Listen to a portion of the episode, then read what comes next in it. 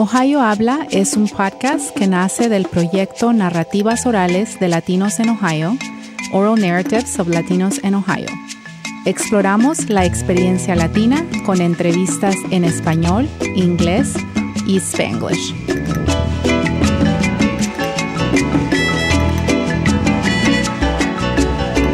Welcome to Ohio Habla. I'm Elena Fowles, and today I'm talking with Professor Soria Colomer. Dr. Soria Colomer is an assistant professor of bilingual education at Oregon State University. Committed to transforming the educational landscape for marginalized youth, her research explores the negotiation of language and identity in new immigrant communities. Soria, bienvenida a Ohio y a nuestro episodio sobre este tema tan importante de la educación bilingüe. Muchísimas gracias.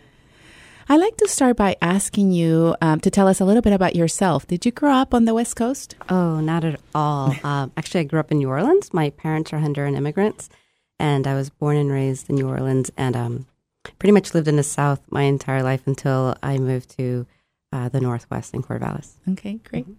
Um, what was your um, educational experience experience like? Uh, did you attend bilingual programs or any program that supported bilingualism? No, actually, I um, I didn't have formal education, perhaps um, in another language until high school. Um, but like I like to tell my students, um, I grew up in a household where Spanish and English was spoken all the time, and like many immigrant families, um, we we negotiated that space between learning English and maintaining our Spanish. Um, so although not formally, informally at home, I had that space. hmm Did you feel that um, Spanish, when you were growing up, was also a language that you could use in public spaces? Um, yes and no. Um, yes, because I did with my family, Mm-hmm. but there were those instances where I was out with my mom and we'd be chit chatting and just minding our own grocery shopping or whatever, and we'd hear people say, "Oh, I wish they spoke English," or "These people should speak American." Those kind of comments. So I did grow up around that. Um, but in New Orleans, there is diversity, and so um, well, it's interesting, right? Because even in those spaces, that did happen. So I was aware of of like the hierarchies of language. Although, of course, at the time I didn't call it that, right? Right, but right. I I knew that there was something. Mhm. Um, I was aware of, of those those power differentials in languages. Attitudes. Yeah. Mhm, hmm mhm, mhm. Over the past few months here in Ohio, we had gathered um, educators across our state to talk about the importance of retaining and developing Latino and Latina teachers to serve our Latino and Latino students. We held a type of World Cafe conversation uh, with educators um, just last spring to determine best practices, and we hosted a Latino Education Summit here at Ohio State in partnership with the Ohio uh, Ohio Commission on Hispanic and Latino Affairs. And on a recent study, you found that uh, tensions arise when, uh, quote, La- Latinx teachers attempt to define their identity in social spaces where their languages, bodies, and names, among other markers, are ra- racialized when read by others.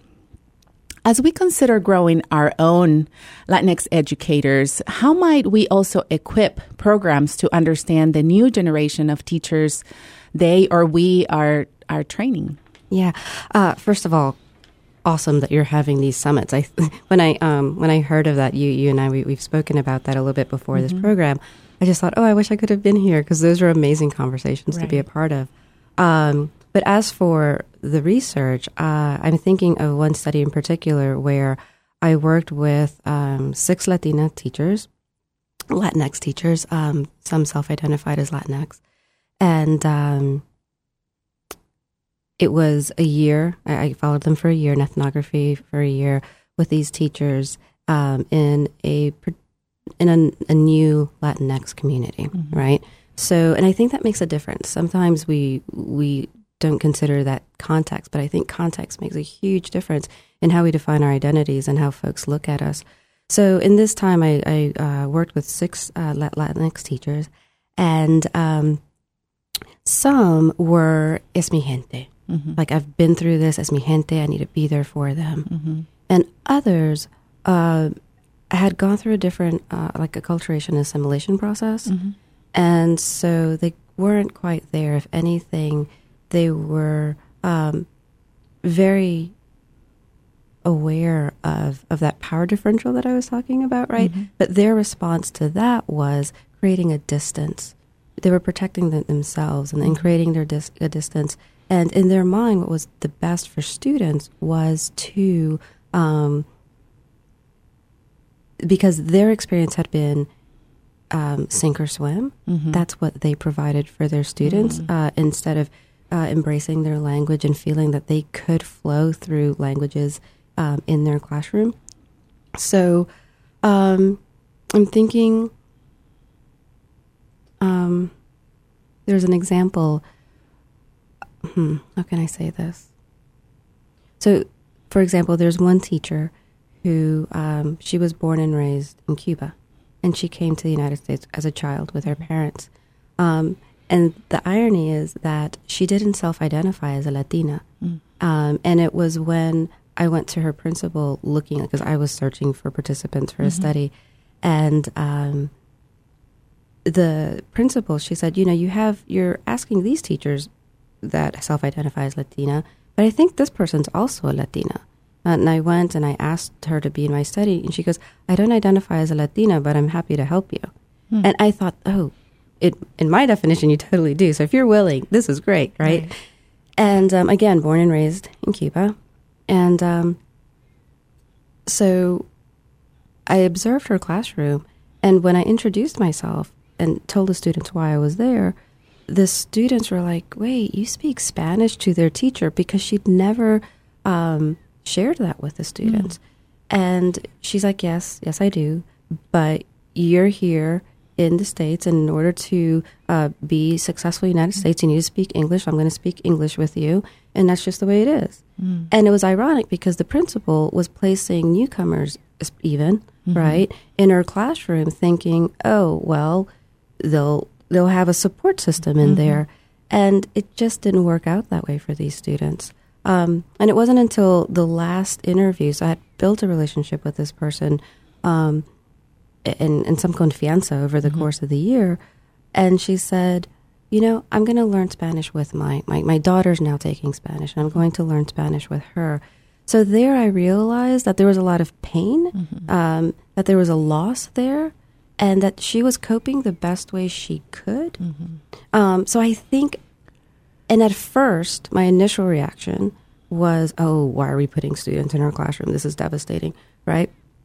But now looking back, um, and I'm glad that I mulled through those data for a while because I didn't want to tell that story just like that. Mhm. I knew there was something more there. Like, what are the power structures? What what is positioning her to do that? And I think that's really what leads my research a lot to think deeper, right? Because the easy thing is to say good teacher, bad teacher, and it Mhm. just doesn't quite work that way. Mhm. What is it that causes us to make these choices? Uh, and all of us, right? Um, so, what I'm really um, uh, like a theoretical framework that's really speaking to me right now is um, racial literacies. And I've been reading a lot of the work of Howard Stevenson, who's at UPenn, and his work um, helps us to understand that, at least this is my interpretation of it, and this is how I've, I've framed it. I've um, used his theoretical framework and also drawn from some Latinx theories because as a Latina working with Latino populations, I'm like I have to like um, draw on the wisdom of Right. Latinx folk, Mhm. right? Um, it just makes sense for me to use those ideologies to better understand the the folks with whom I'm working, and using these notions of um, máscaras, of Mhm. masking and unmasking, and I think these theories work well together because we I think it's almost like a survival survival skill Mhm. to read the world of okay, when is it safe for me to be me, Mhm. right? And I think what I'm my push, and I guess maybe I'm a little um, I, I sus- what I'm hoping to to say is we need to work together in community because it isn't just about Latinas and Latinos and Latinx um, knowing when to mask and unmask.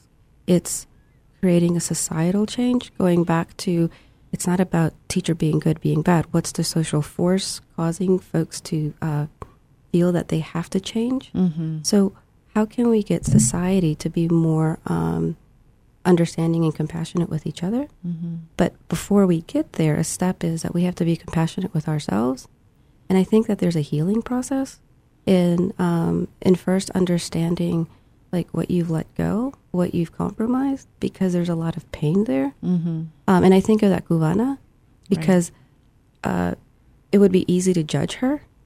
But when you really listen to or ask, well, what was it like for you going through as a little cubana in a very uh, white world where you felt, because she went to, a, I think it was Connecticut or somewhere that didn't have a lot of Latinos at the time, and she felt lost, right? And she felt very disconnected from her community. Mm-hmm. So when she did, her parents did move to Miami. Um, her response was, "Those like Cubans, they were loud and they were right."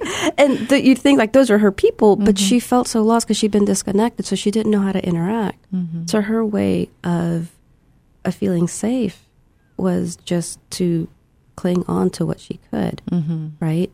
And this the community really didn't allow for her to embrace who her who her her her, her heritage. Mm-hmm. Um, and that's something else that I really work through with um, our teachers in understanding that culture isn't fixed. Our identities aren't fixed. They're ever changing.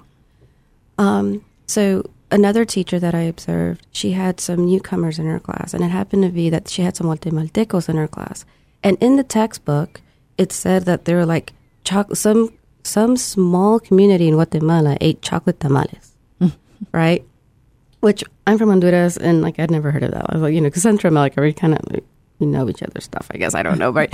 but um, and she looked at she asked this child when I was observing, like, have you ever had chocolate tamales? And he kind of looked like I've never heard of chocolate tamales. And she's like, look, he's already lost his culture. And I'm thinking, of course, as sometimes as an observer in a classroom, you kind of like just kind of go, uh huh, because you don't want to like change the dynamics too much. But I was thinking, like, is he expected to know everything that's in Guatemala? Like, how old was he when he left? Like, what are we holding him accountable for? And um, and I'm thinking he's trying to survive here, and his culture is a bit of Guatemala and a bit of the United States, and it's not just Guatemala. And the irony is that this particular teacher was Puerto Rican, and um, she had to go through her own survival uh, or ways of surviving um, culturally. So she, you know, for her, um, when she defined like Latina, for example, for her being Latina, um, oh gosh, how did she put it? She said, being Latina is Hispanic with a lot of hoopla. I'm like, what do you mean by that? You know, and she goes, for example, when I go out, I dress up Latina. right? So this is like an identity that she put on. And I thought, what does that look like? She goes, they put on their wife, I put on my wife beater t shirt, my tight capri pants, my heels, my big hoops, I gel my hair. And I'm thinking, is that what she thinks Latina is? Like, is it only identified in that image? Um, and that's something, in my opinion, or my perspective of seeing that, is that she's bought into this majoritarian tale Right. of what, uh, in a very limited, Stereotypical image of. Mm-hmm. right? Um, so that's where I think racial literacy comes in to understand how is it that we're read? How is it that we read ourselves? Um, how can we recast that image? How can we reframe what that is? and then come to resolve and um, these microaggressions, like uh, see them for what they are, see how they hurt us, but then also see how we can love and be compassionate with ourselves and with others to move beyond that. And in my classroom, what I try to do is I try to have conversations with uh, like community, with all of our students, um, because you never know who the Latino is or who the white student is. Um, um, for another uh, recently in a class that I teach, I had my students self identify, set themselves in groups and self identify their groups. And there's a small group of, um, of, of mixed race students, there's a small group of Latinx, and then a huge group of white students. And I kind of giggle because they're such good pre-service teachers that they know like a big group. They're not going to get like the same dynamic so they kind of like made themselves like little groups in, of white folk right? Now like okay kind of a little different than what i had imagined but they get the point. Mm-hmm. and then when we got to a large group and we shared um, i had one student who self-identified as white. And if you saw her she's very she, look, she looks very irish background very white all of her like features mm-hmm. and and then her skin tone but she starts speaking and sharing her story that her mom is Mexican, um, and her dad isn't, and she just happened to look like her dad, and her mm-hmm. brother happens to look like her mom, and she starts to get really sad, and I'm like, "What was that like for you growing up?" She goes, "We never spoke Spanish at home. I've lost. I never had the opportunity to learn the language." And I'm like, what was it like being a big sister? She goes, you have no idea how many fights I was in defending my brother because mm everything he went through. And she starts to cry. mm And so there's pain there. Right. And then another student speaks up and she's like, well, I'm like 564th Native American or, mm-hmm. you know, this, this small percentage, but yet she holds on to this percentage. But she's been told so many times not to mark the box. Or she she doesn't know how to claim it and, and but right so there's that tension there and then another, I had at least four students who self identified as white who started to share their story. Mm. And then I have, you know, in conversation, the students who self identified as, as, as, one particular student who identifies as Latino, like, I never would have known. Like, mm-hmm. I, I, mm-hmm. never would. And after I have activities like that, the students are like, we're, we're more diverse than we realize. Right. Mm-hmm. And those are conversations that I think are really important to have. Mm-hmm. mm-hmm.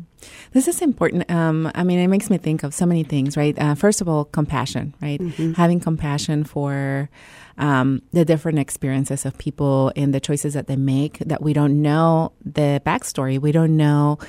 Um, I think one of the things that we're um, familiar with um, that we, uh, when we talk to um, Latinos and Latinas um, about growing up in, in Ohio, and, and, it might vary a little bit uh, with generation. But one of the things that that I hear often is that, um, well, you know, the message that their parents received when they moved to the U.S. is that the only way to be successful is to learn English and and and assimilate and sort of, um, in a way, try to really um, not forget, but mask your culture, right? So, so then that's the message they received. So therefore, when they had children, they wanted them to be, you know, to not have an accent in English, right? I, I remember those. The, I've had these conversations with people, right? Um, and so those those things, you know, are those experiences, we need to be compassionate about that. Like, what was it that drove your parents to not speak Spanish to you, or what were your what was the community like? I mean, if you're in Connecticut or Vermont, I mean, uh, is it is it you know how are you going to continue to um, uh, cultivate your language and culture in a place that um, where you don't see that outside of your home, maybe, right? Um, so that's one of the things that even within the I don't know the last ten years, I I become even more compassionate towards um, you know just other experiences and learning and learning to listen to others people's stories. And and at the same time having children that are my own daughters that are biracial right? And they they uh, look more like um, the white majority. And and I was having a conversation with somebody about like when I fill out forms for them I check Latina, right? Right now, I'm making that choice for them. But later, they're they're going to have to make that choice choice for themselves when they go to college or whatever um, uh, job applications or whatever they fill out. Um, and so, how that also plays into how I choose right now for them, um, but then later they can they're to make that decision. I think that's so interesting because okay, two points. One, I was the child, and so was my brother, whose teachers told our parents to speak English at home. Mm-hmm. Right. And I think the teachers were, for, they were well intentioned, right? They they really truly believed that um, that that's how we were going to learn English, Mm-hmm. right? Um, and maybe that's part of the impetus for who I've become and why I've become, uh, you know, an educational linguist. Mm-hmm. And I often find myself telling my students, like, if there's anything you've learned, please do not tell your parents that they need to speak English at home. Mm-hmm. Right? Let them enjoy their language. Let them enjoy their culture. Understand that these linguistic understandings are transferable to, from language to language, um, and for their um, for the health of their family unit. Mm-hmm. I think that's really important, mm-hmm. right? To be able to speak with grandma. Right. To have that intimacy, right, with your family. And honestly, when my mm-hmm. teachers told my mom that, my mom struggled with that because, of course, you want to, you know, the, you respect the teacher, but at the same time, she's like, "How am I going to speak with my children?" Mm-hmm. Mm-hmm. Um, and, and I'm glad that that choice was made. And I don't think she had much of a choice in a sense of she didn't know much English. So it was either she communicated with us or she didn't. So um, I'm grateful because if not, I wouldn't have had my language, Mm-hmm. right? And that- it's part of who I am. Um, there's something else you were talking about too that I wanted the to comment. boxes. Oh, oh, yes. Okay. no, it's interesting that you say that. Okay, that's what I wanted to um, go back to. Uh, one of the teachers that I interviewed of, of those six, she was um, she was about thirty, right? So she's a grown woman, um, and her father was Argentine, and her mother was white, and her mother would always check white because she could pass as white. I mean, she was tall, but very brown, European very. European. Mhm. Yeah, she could definitely pass as white. Um, and she became a Spanish teacher, and she struggled so much. And when I invited her to be part of my study, she's like, "My mom always told me I wasn't, but I'd love to be Latina, like right? Like I, I would love to be part of. I'm like, according to my definition of Latina, you totally are. She's like, oh, so she was, you know, so excited. Um, but when I'd ask her, I'm like, so how would you define yourself? Like, which term would you use?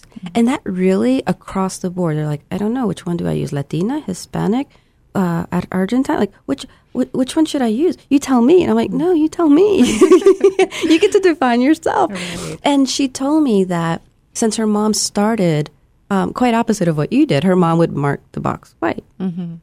And she goes, Well, I've always marked white because my mom always said I was white. But like, how could I do that? Can I change? Can I change who I am? Isn't that going to mess up the numbers, right? And I just thought, wow, we've been framed in these boxes. We've been told what to do. We have this like limiting language of what identifies us, and we feel we have to fit these boxes, mm-hmm. and we don't. Again, going back to that notion that our identities are ever in flux, Right. Right? So, And so many things that we don't know. I remember I lived in Oklahoma briefly, um, just to share a little bit. And I, you know, there's a lot, there's a large um, indigenous presence in, in the state. Right. Um, and I um, uh, went to visit a museum. It's, it was a cultural uh, center uh, with indigenous culture and it, about indigenous communities. And um, and I went, you know, I went in there and I was going to pay my um, my fee, Right. and the and the woman looks at me and she's like. Are you one of us? and I thought it was funny. I'm like, oh, I'm like, well, I don't know, but I I want to say no. um, uh, but who knows, right? And the funny thing is that um, after I went through the center, and saw pictures and think I saw somebody that looked like a a tia that I have. I'm like, hmm. We share much more than we think we do, right? And and there's so much that we don't know.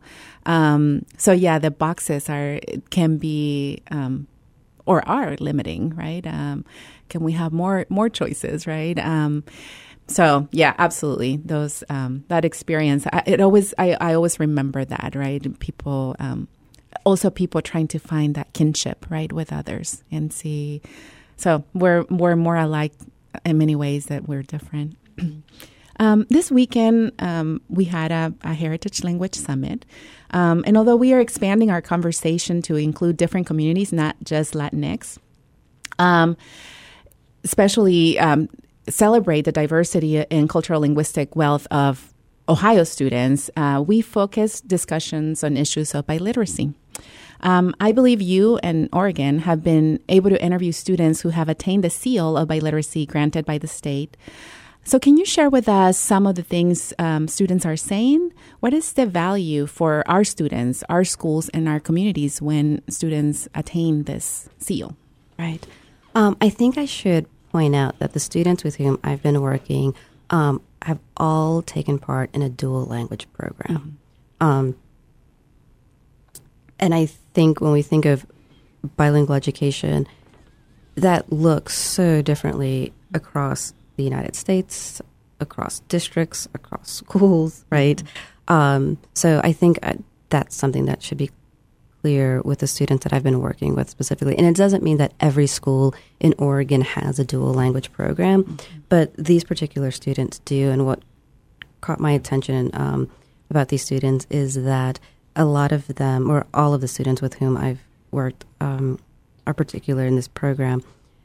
They started dual language education from kindergarten in 2001 mm-hmm. um, and thereafter. So graduates, high school graduates from 2014 and on, have had the opportunity to engage in dual language education and also have received the seal of biliteracy. So it's a slightly different experience than having um, attained it just by taking some world language classes and taking the AP exam, which is one way. Mm-hmm. There are multiple ways of earning the seal of biliteracy, mm-hmm. um, which is something that is an important conversation to have across, right? Like how how, how folks uh, receive the seal of biliteracy. Mm-hmm. But mm-hmm. I'll go ahead and focus on these students. And I point that out because as I was interviewing these students, asking them this, what, what are the benefits of the seal of biliteracy? They kept talking about the dual language program, mm. right? Mm-hmm. Um, and for many of them, it was the experience of going through the dual language program that really spoke to them, that mm-hmm. really resonated with them. And I think that's the like the lasting legacy mm-hmm. of the program. And what really stood out to me, because we often focus when we think of the seal of biliteracy, we think of the four domains of language and culture. And we mm-hmm. think of how are we going to assess this? A lot of the conversation is how are we going to assess uh, their language skills? So for them to qualify, for them to earn this seal. And what I heard the students saying was family, mm. community. And so I started to explore that a little bit more. And truly, for many of these students, if not all, this notion of family and community is what really spoke to them, what they walk away from, advocating for each other, understanding each other in ways that they realize had they not been together, they wouldn't have understood each other. Um, things of, although they didn't name it as tracking, it was tracking when they said, had it not been for the dual language program, I never would have taken a class with some of my with some of my dual language classmates. Mm-hmm. Um, and, and speaking of that both ways, in a sense of, I had some Latina students, um, I'm thinking of the, Lat- and actually Latino as well, so uh, both who would say, it was my teacher, my dual language teacher, who pushed me to be in the AP class. Mm-hmm. And, um, and then talking about how odd it felt to be the only, right, or one of very few mm-hmm. Latinx students in a um, in an AP class that wasn't Spanish AP, right? Um, and then having the the white students say, "I never would have maybe PE I would have taken classes, but I wouldn't have taken class and actually gotten to know who they are." Mm-hmm. And so for them, that experiential experience, that experiential learning, mm-hmm. was so important for them. Um, and having formed that community, you know, there are examples. There so one student shared with me how um, there was a student that either the student was or a family member was undocumented and so they had been deported and she goes there's so many folks in a school that never would have known this this person mm-hmm. because they were so quiet they you know they kind of were in the shadows but you're my classmate mm-hmm. and it really makes made her aware that undocumented what you know the, the power of, of being undocumented in the sense of they really could be deported mm-hmm. right and that reality of losing a friend of losing a classmate um, and then there's another student uh, a little bit more lightheartedly. He's like, we're like this dysfunctional family, but you know, most families are dysfunctional, so it works, right? Mm-hmm. Um, and another student, and this is what really kind of spoke to me because we do talk about when we speak of the benefits of the seal of biliteracy, a lot of it is being marketable, mm-hmm. right? This, uh, which is true. Mm-hmm. When you ha- when you're bilingual, you do have the ability to engage in in in more conversations and in businesses now we're becoming a much more global society so yes you are but when a student said and a white student in particular uh, because sometimes we we um, it's like some programs i hear the the narrative of oh that's for the latino students for them to have a, community space in the school mm-hmm. so when a white student said you know i suffered with depression and had it not been for this community, mm-hmm. I wouldn't have made it through high school. Mm-hmm. And I'm like, so this is a community amongst all of these students. Right. And then one student, because the, the, the program has continued, his little brother or siblings are in the program, and he goes back and he he actually, and this is something also that struck me that a lot of the students, if they're close by, that have graduated mm-hmm. from the mm-hmm. dual language program, they give back by volunteering. Mm-hmm. So that again is another familial mm-hmm. way of being still part of this, right? They've graduated, but they're they still feel connected, and they will volunteer specifically with those students. Mm-hmm.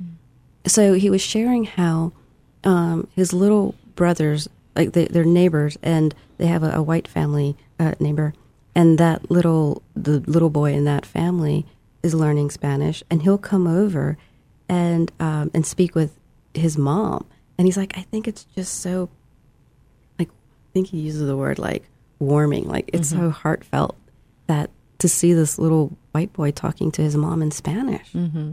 right? And and building community. Mm-hmm. And you know, he, he goes on to talk about food, how food, like his family makes las carnitas, mm-hmm. and the other family they can things and they share food. Mm-hmm. And those are practices that have been modeled in the program that they then bring out into the community and they build like this extension of community. Mm-hmm. And I think that's so important mm-hmm. just for humanity. Right, right. So for the seal for the students have has meant more than just a stamp so that they can get a better job, but it means community and me, it means giving back. It means validation too. Yes, and um, just because I'm speaking of community doesn't mean that they didn't get the rigor mm-hmm mm-hmm. of of the language, right? Right, and they do speak to that. Um, there was one student who, um, Mexicano, and he self-identifies as he's like a Mexican American, and he appreciates not only learning more about the Hispanic culture, but the critical lens um, of the of, of, how it was presented to him. Mm-hmm. Um, and also, he does speak to that. That he's like, you know, when I go for a job interview, and I say, I have the seal of biliteracy, they look at me and they're like, well, yeah. Just because they assume mm-hmm. that because he, he looks Latino and he is Latino, that he's going to speak Spanish and that he is bilingual. And he's like, they don't get, like, his cousin didn't go through the bilingual uh, or the dual language program. He didn't go through these extensive language courses. Um, and he doesn't speak Spanish. Right? His, mm-hmm. his cousin's language isn't as as rich as his is, and he's he actually says he's like sometimes I have to like interpret for my cousin and my mm-hmm. aunt, mm-hmm. and now his his older cousins who have children their children don't speak Spanish, mm-hmm. like so it isn't just something that because I'm Mexican I have it. Mm-hmm. Like people have to understand that if you don't, it's hard work. it's work, and if it isn't nurtured, mm-hmm you know, like it has to be nurtured and has to, um, you have to work at it. Mm-hmm. And he goes, but at the same time, so while this, while he, you know, he interviews for a job and he says he's bilingual, the employer's like, well, yeah, like there's this assumption mm-hmm. of, mm-hmm. Um, when his colleague, who is the white peer who also went through the dual language program, and they're friends and they understand, you know, they, they get mm-hmm. along. But he's like, when she goes for a job interview, it's a completely different response. It's mm-hmm. like, oh, wow, you went through the dual language program? Good for you. Mm-hmm. Right? So there is that difference mm-hmm. um, that I think just has to be noted. right, right. Um, Ohio does not offer bilingual education, uh, but we do have some schools with a large number of um, Latino students and some that have some form of immersion pro- program. So, for example, we have a Spanish immersion academy and a French immersion academy. Um, despite not having bilingual education, teachers have students who are heritage language learners, many. Um, and for, from multiple language, and they're growing up bilingual. How can K through 12 educators create an atmosphere that nurtures students' abilities that bring that into the classroom? Mm-hmm. I think that goes back to culturally sustaining um, pedagogy. Um, I have had the opportunity to teach in m- many different contexts. Um, and sometimes, I mean, you're right. Not like I said, starting off, mm-hmm bilingual education looks differently across the United right. States. Um, I think nurturing that community, allowing students to have maybe their clubs right outside mm-hmm. of school, mm-hmm. engaging, um, but bringing it into the classroom. There's so many ways that you can have lessons and really get to know your students. Um, so I'll do things in my own classroom. I teach a class called Partnerships and Ideologies in ESOL Education. Um, so, for example, when my students introduce themselves with, with their names, I, I, I, make names a priority, and, and it can be because I completely understand how names can change. Mm-hmm. So, my name, my given name, is Soria Elizabeth Colomer Pineda, mm-hmm. right? Somewhere along the line, I became Soria, mm-hmm. right? Mm-hmm. um, and it's interesting because I talk about names, and my students will call me out. It's like, well, why don't you reclaim your name? Mm-hmm. You always say Soria or Soria, and. I'm like, okay, so I'm working to reclaim my name, mm-hmm. you know. Mm-hmm. um, and so with my students, when we introduce ourselves, I'm like, how did you come to have your name? Who mm-hmm. chose your name? And the, the stories can be hilarious. Mm-hmm. Um, there's one story where um, the, her dad had wanted a particular name and um, and it happened to be like the name of his ex girlfriend, and the mom was like, "No, we are not going to do that." right? to things like, well, it it was my grandfather's name, mm-hmm. right? Or it was like there's always something, and some students automatically have a story, and other students are like, "I don't know, they just gave me a name." I'm like, "Think about it." Mm-hmm. And by the end, like by the time I give them some time to think, they have a little something, mm-hmm. right? Whether it was like it was my mom's favorite actress at the time. Okay, there's a story, right? We start there. Right. And then the next class, we focus a little bit more on our stories. Like maybe we retell the notion of framing, right? Um, so I'll ask them to take a picture, any picture that they have, and tell the story that it tells. And then I tell them to crop it or, or, or, or make it fuzzy or mm-hmm. however they change this picture. Zoom in on something. What do you really want us to know? You know, so it might be a picture of like when they were in high school, their cheerleading squad, and everybody's happy, mm-hmm. right? But then they zoom in on like their knee, mm-hmm. random, right? It's like no one knew, I, like I just torn my ligament or whatever it was, mm-hmm. and, and I couldn't cheer again. So that was like happy, but so bittersweet, mm-hmm. right? Or um, at another student who you could see him like kissing someone, mm-hmm. but then he zoomed out and it was his boyfriend. Mm-hmm. And sharing that how difficult it was for him to come out in high school. He was mm-hmm. so terrified, but when he did, he felt so good and so loved. You know, but he just didn't know. So those stories. Um, so then we start talking about because it is ideologies and partnerships and ESOL. Um, I've included a lot of the sociopolitical context that's mm-hmm. going on, and at that time, by that time, we can have some real conversations mm-hmm. because they know each other. Mm-hmm.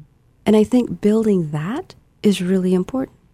Um, and so I think if we can get into the practice as teachers to know our students and to create these spaces um, that are humanizing mm-hmm. in the mm-hmm. classroom, I think students will feel more at ease um, and more vulnerable, like being okay with being vulnerable mm-hmm. to bring in their community um, and practices from home mm-hmm. um, because for so long we've had this this is what we do at home this is what we do at right. school mm-hmm. um, not only linguistically but culturally mm-hmm. Um, and we, we, would have like a long way to go in, in some mm-hmm. spaces right i'm not saying and it's not easy um, but I think we have to create those spaces in our classrooms. Mm-hmm. Um, so for the minoritized folk, um, I think allowing for that diversity in the classroom um, and, and, and encouraging it. Mm-hmm. And then also outside of the classroom, uh, allowing for clubs, perhaps, right? Um, and then also finding ways of how can we provide um, programs, like bringing the community together to see is there are there enough students here where we can have a dual language program Mm-hmm. or even a class or, or something, right? I mean, yesterday during the the conference, there was was it Indiana that they were passing uh, Right. on on On ethnic, studies? Mm-hmm. That's a start, Mm-hmm. Mm-hmm. right? And I'm sure not every classroom's going to have it like right now, Mhm. right? But that's a start. So, like, how can you think? Well, if this is our population is shifting, how can we uh, think down the line of providing programs and classes that will be more um, culturally sustaining for these students? Right. I was happy to learn about that biology class too. Um, that was um, I, at, at the elementary level. I can't remember or middle school. Um, that was taught um, in, in in English and Spanish, and they found the book, you know, the science book that was in English and Spanish, and they and, the, and so that was wonderful to me that they're thinking outside the box. They're thinking of different models, and they're also thinking about their student population and how to best nurture some of that, the language, the, the identity, and, and bring it into the classroom. And although not everybody, and they share this, right, not everybody in the classroom um, was Latino or Hispanic or bilingual, um, uh, a heritage learner per se. Um, there were other students in there, but it it created a community where it was nurturing for for all that were there, and I was happy to hear that. I hope that they find a way to continue that um, uh, that model in in that class and in, in, in any other class. Yeah, Because they even said that everyone's scores were Right. beyond Mhm. their peers who hadn't been in the program. So aside from the effective, you know, uh, uh, uh, benefits of it, um, also the um, grades and scores, Academic, right. academically, right? hmm Um, so I, I want to. I have a couple more questions Sure. for you. um, can you define um, translanguaging and its role in bilingual education and biliteracy efforts? And I don't know if this is also um, um, a way to to make an inclusive classroom, right? When you, especially when working with heritage learners. Um, for me, when I read the book by Garcia and Wei, what really spoke to me is that it's grounded in social justice, Mm-hmm. right? Um, and bilingual education has traditionally been seen as, as these silos, right? Of learning English really well, learning Spanish, or wh- whichever two languages. Um, and being bilingual, it was freeing to see this idea of yes, I do um, find myself on this continuum, but there's this richness in between, and I think and flow between these languages, especially as someone who, as we shared earlier, right, had been told, no, you need to speak English all the time to learn English. Um, to acknowledge that yes, I do speak English, but I speak Spanish too, and I speak it. I have these different varieties that flow all the time. Um, so for me, translanguaging um, validated that fluidity for me. Um, and I see that in our classrooms where even if it's being conducted in English, my mind might still flow in Spanish and whatnot, right? Um, so I think for classrooms where you have students whose minds flow in different languages, um, it allows them to embrace that and to have new forms of knowledge accessible to them. Um, and again, to build community. Um, I've sat in classrooms where teachers haven't, it's been very rigid. No, it's English time right now, so you are to speak in English, you are to think in English. And I think it might stump students, right? so, and it is a very, it's contentious in the sense of, but shouldn't we, um, because input is really important when learning a language, right? So, how much fluidity can we allow for that? And yet, uh, students have enough input. And I think a lot more research needs to be done in, in that area. But from the aspect of giving me the freedom to think in both languages mm-hmm. um, and and to embrace that, I think that is really important. Um, so, yeah, I and that's j- just for me because I, I, know people interpret translanguaging differently. Mm-hmm. But what really spoke to me was that validation mm-hmm.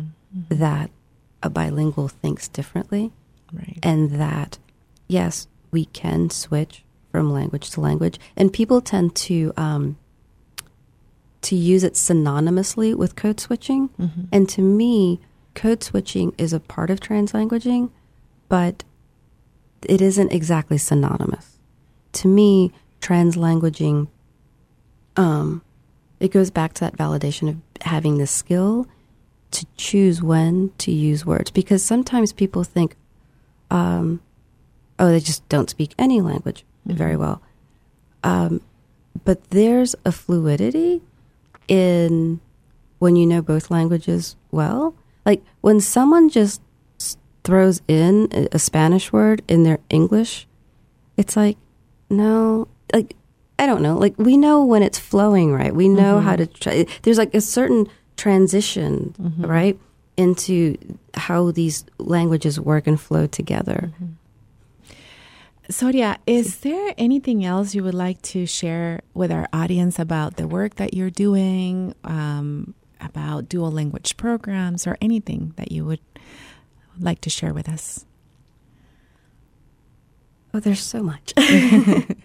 um, I really have right now, I'm enjoying working with my team at Oregon State. Um, last year, we the state um, approved our dual language specialization, and there's a lot of work that goes into that, and it definitely is a team effort. Um, and right now, we're developing courses. So not only do we have ESOL and bilingual education, we have um, this dual language specialization, mm-hmm. and um, it's been really enriching working with the the teachers that um, and providing a space for them in the sense of the new classes that we're we're providing for them. Mm-hmm. Um, we have a long way to go. We in recruiting teachers, I think because in the past, I mean, I think when we think of bilingual education now, we have to think of it in the context of the history of bilingual education and language education in the United States. And it's been a struggle, right? Um, I think it's it's wonderful that we have these seals of biliteracy and we have that we're thinking of bilingual education in a positive way. Mm-hmm. But it's been a struggle, and I think that needs to be acknowledged that, you know, a few generations behind, and even still now, like there are folks who embrace bilingual education, but we still live in a context that it isn't completely embraced by mm-hmm. general society, right? Mm-hmm. And I think that needs to be acknowledged.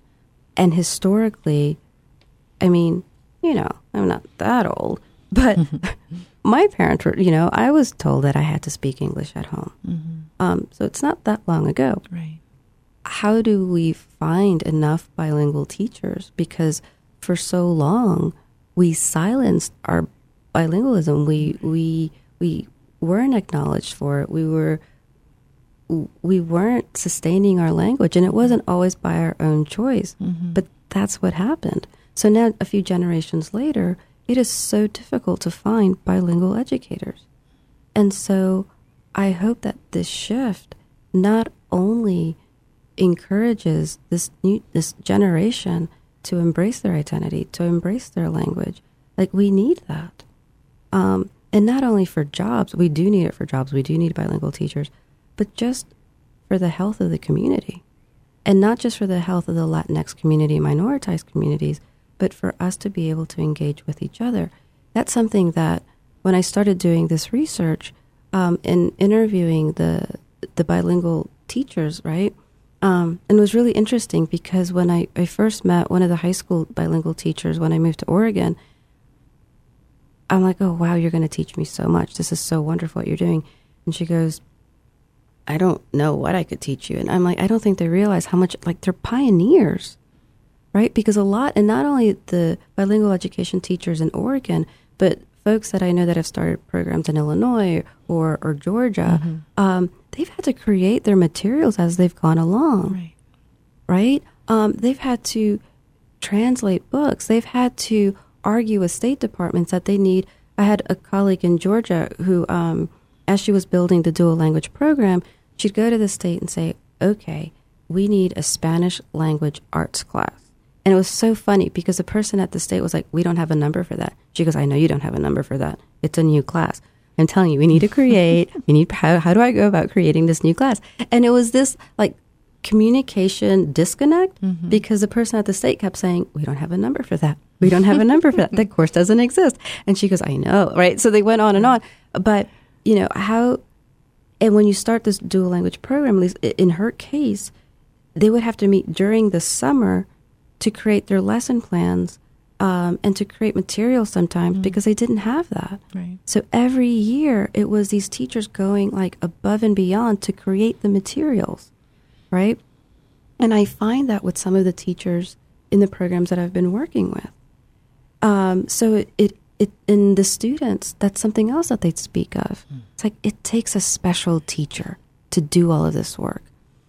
And so when I was speaking with the bilingual ed teacher, um, or the specifically this dual mm-hmm. language high school teacher, um, she's like, you know, even the student who doesn't, who comes out maybe the least proficient academic in the academic languages, she, go, she goes, what they do come out of the program is this ability to engage with folks in a community sense. Mm-hmm. This ability to be with other people.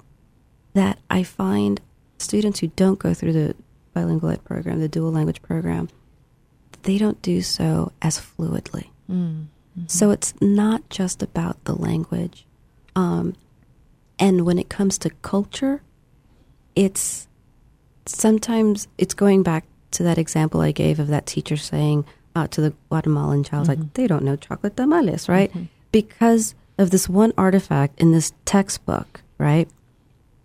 That becomes this notion of culture. Mm-hmm. And to me, that is a cultural artifact, but perhaps not for all what, mm-hmm. what, what you know folks from Guatemala. Uh, and what I found in the dual language program is this organic culture that was being lived and, and created day by mm-hmm. day mm-hmm. across cultures, mm-hmm. across these communities. And just as the students would talk about tracking of, you know, I never would have seen, I never would have gotten to know mm-hmm. this person had it not been for the dual language program. It also extends out into the community, right? And they said, you know, I live in this predominantly white space, even in a small community. Um, I wouldn't have gone to that side of the of town. Mm-hmm. Right? So again, just like for that student who they got to share food and it just so happened that he had to happen to have a white neighbor. Mm-hmm. Um, I think for the students who did live in very different neighborhoods, it got them to see each other's neighborhoods. Right. And listen to each other's stories too. And when you actually are in another neighborhood that you've never been in, in your same town, mm-hmm. that says something because that's where I think society we create these divisions and we live in a very divided society mm-hmm. out of fear of the unknown. Mm-hmm.